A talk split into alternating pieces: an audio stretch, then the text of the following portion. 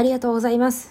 こちらも11日遅れてしまったが申し訳ないです。ありがとうございます。ゆかりさん、こんにちは。こんにちは。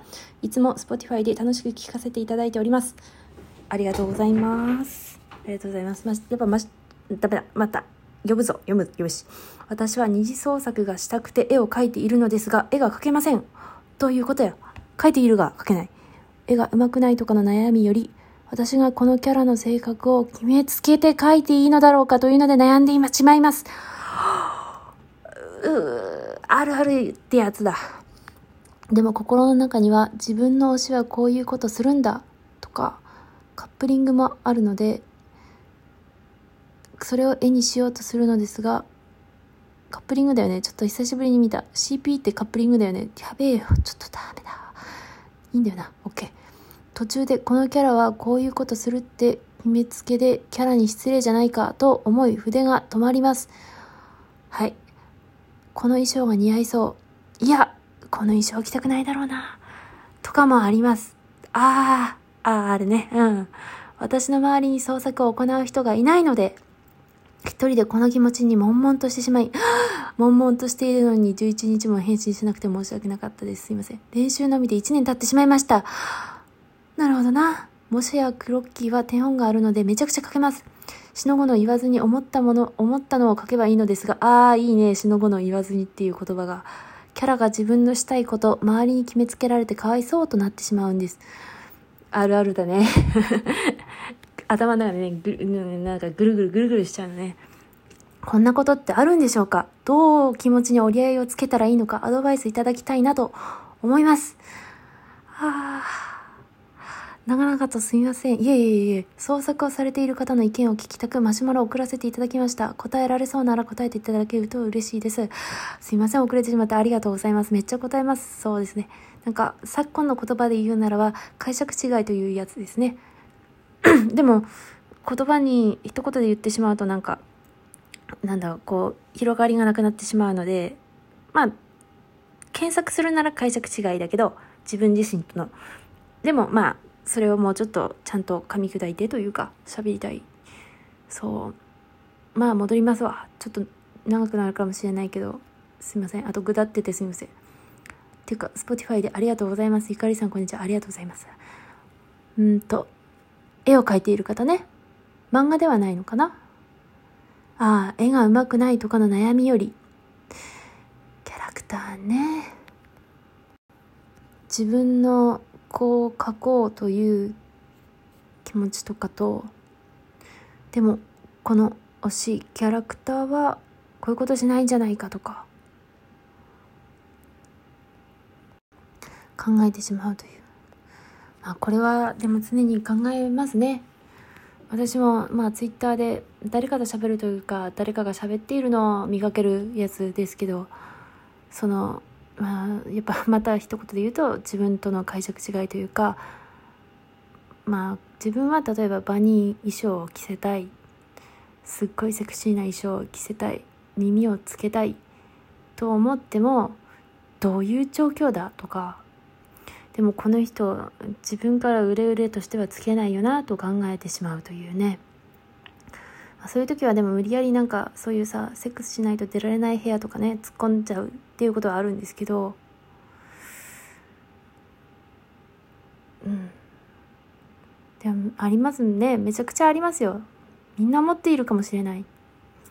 でも折り合いなんか多分その人それぞれの多分こう折り合いっていうかね気持ちのつけ方だから自分私ゆかりがこうだからといって多分送ってくださった方も納得できることではないと思うんだけども、まあ、自分の考えで言うとうちも推しにですねまあ何年か前にですけど着せたのはバニー衣装を着せてこれは耳はついていなかったなまあっていうかそういう衣装あの そのそういうお店の売り子みたいな衣装を着せてしまったんですね。なんかそんなデリヘル状にしたこともあるんだけどでもそれはうちはですよもう別世界にしちゃいますね。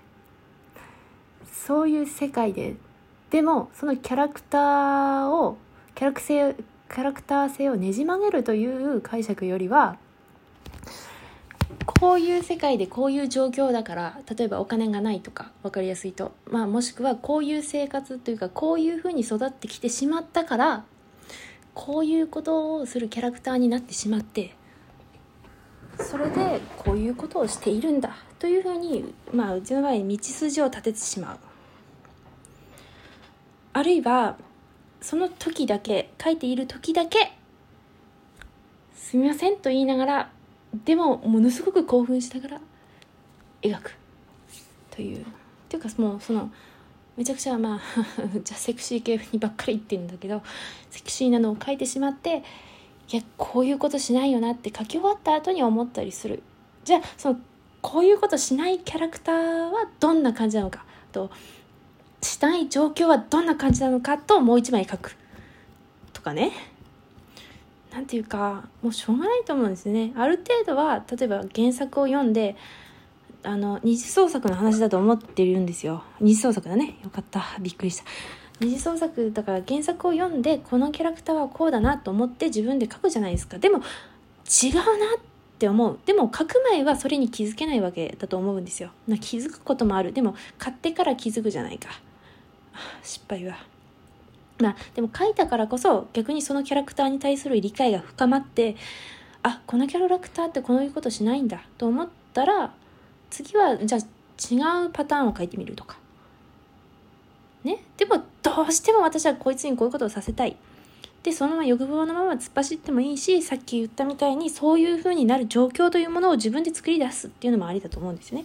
うちも前に出した同人誌でもう世界観から何から何まで違くてまあ、本当にキャラクター性も変わっちゃったんですよね。でもでも私の中ではそのこういう世界でこうでこうでさっき言ったことがあるからこうなるのは必然的なんだというふうに思ったら、まあ、読んでる人にまあ後書きで書いてよ。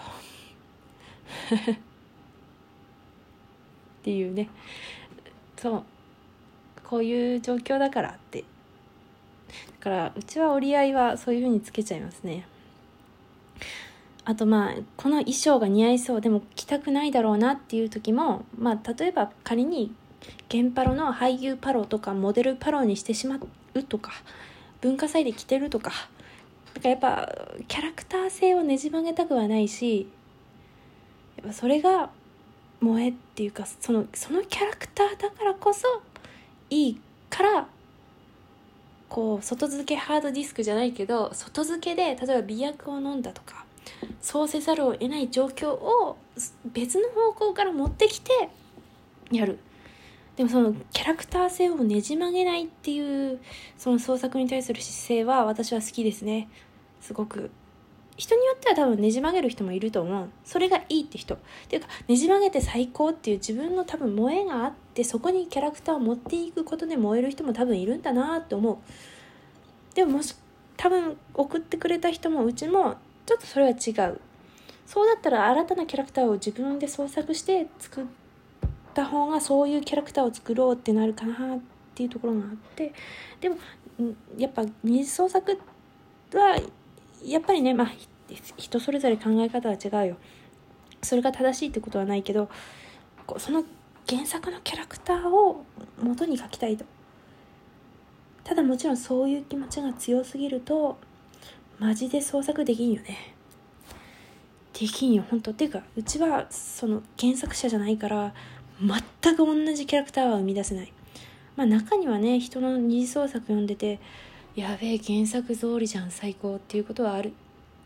あるけどまあ多分ちょっとは違う。うん。まあ違うように見えないこともあるけどそのちょっとは違う差をまあ逆にそれを勉強してあその差があってその差からあじゃ違うんだってまあそれも勉強になるんだけどでもみんなそういうふうにちょっとずつ近づく努力をしているのじゃないかなと。思いますね。最初から近づける人はいないと思うしでもそこにこだわりすぎる必要もないかなと。だって私たちなんてね状況も違えば人も相手も違えばさキャラクターってつか人間の性格というか対応とかその時の気分によっても全然違うじゃん。もう絶対にこうするってことはない。うちみたいに例えばラジオトークの撮り方だってまあ、他の人が気づくか分かんないけどもう毎回テンション違うしあと本当はいつもこうしないことをたまにやっちゃったりとかするじゃん。なんでやみたいなこといっぱいある。だからなんかそこまでいろんなそのキャラクターのいろんな面があっていいと思うんだよね。よし。私は今言いたいことを言葉にしてよしと思っています。でそれでですねそうねこういうことを話せるところがあったらいいよねっていうかそうなんでそういうのを話せる友達が必要なんだか難しいよね。私に送ってくださってありがとうございます。なんか喋れて私も嬉しいしまあ返信が遅くなってしまったからあれだけどなんかねここに文章にされたことも多分自分の頭の整理にもなっているのではないかとおこがましくも思ったりして。ねあと私、まあ、聞いてくれれば。で練習のみで1年経ってしまいました。悶々としてしまいんじゃあもしかしたら例えば猫耳をあダメだ次の回で喋りますね。ありがとうございます。時間なんで次の回で喋ります。